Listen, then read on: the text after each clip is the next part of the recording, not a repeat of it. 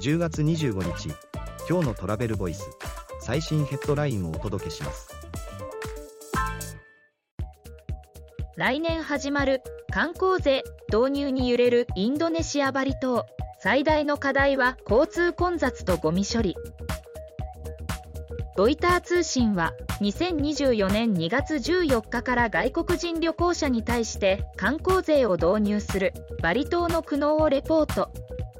最大の課題は交通問題とゴミ処理。観光税の導入で他国に旅行者が流れるのではないかとの懸念も。次のニュースです。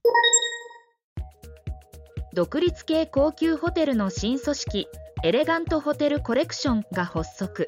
欧州中心に高級ホテル25軒が参画。独立系高級ホテルの新たなグローバルネットワークとしてエレガントホテルコレクションが発足。まず欧州を中心に25軒のホテルが参画。包括的なブランドマーケティングとチャネルディストリビューション戦略を推進。次のニュースです。引退したバスに泊まる宿泊施設西伊豆市に開業へ。案内所と路線バスを一体改修。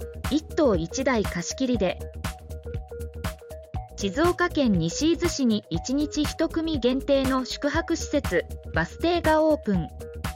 築73年のうぐす案内所と路線バスとして活躍した中型バス車両を一体的にリノベーションしバスと過ごすをコンセプトとした施設に。次のニュースです。東京渋谷にハイアット系ホテル2024年2月に開業。滞在型のキッチン付きアパートメントタイプで。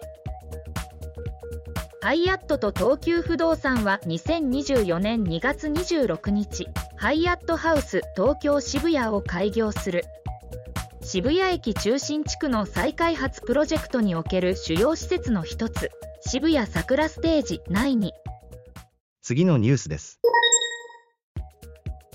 宿泊予約一元管理の手間いらず施設管理指示エンタープライズプラットフォームとシステム連携。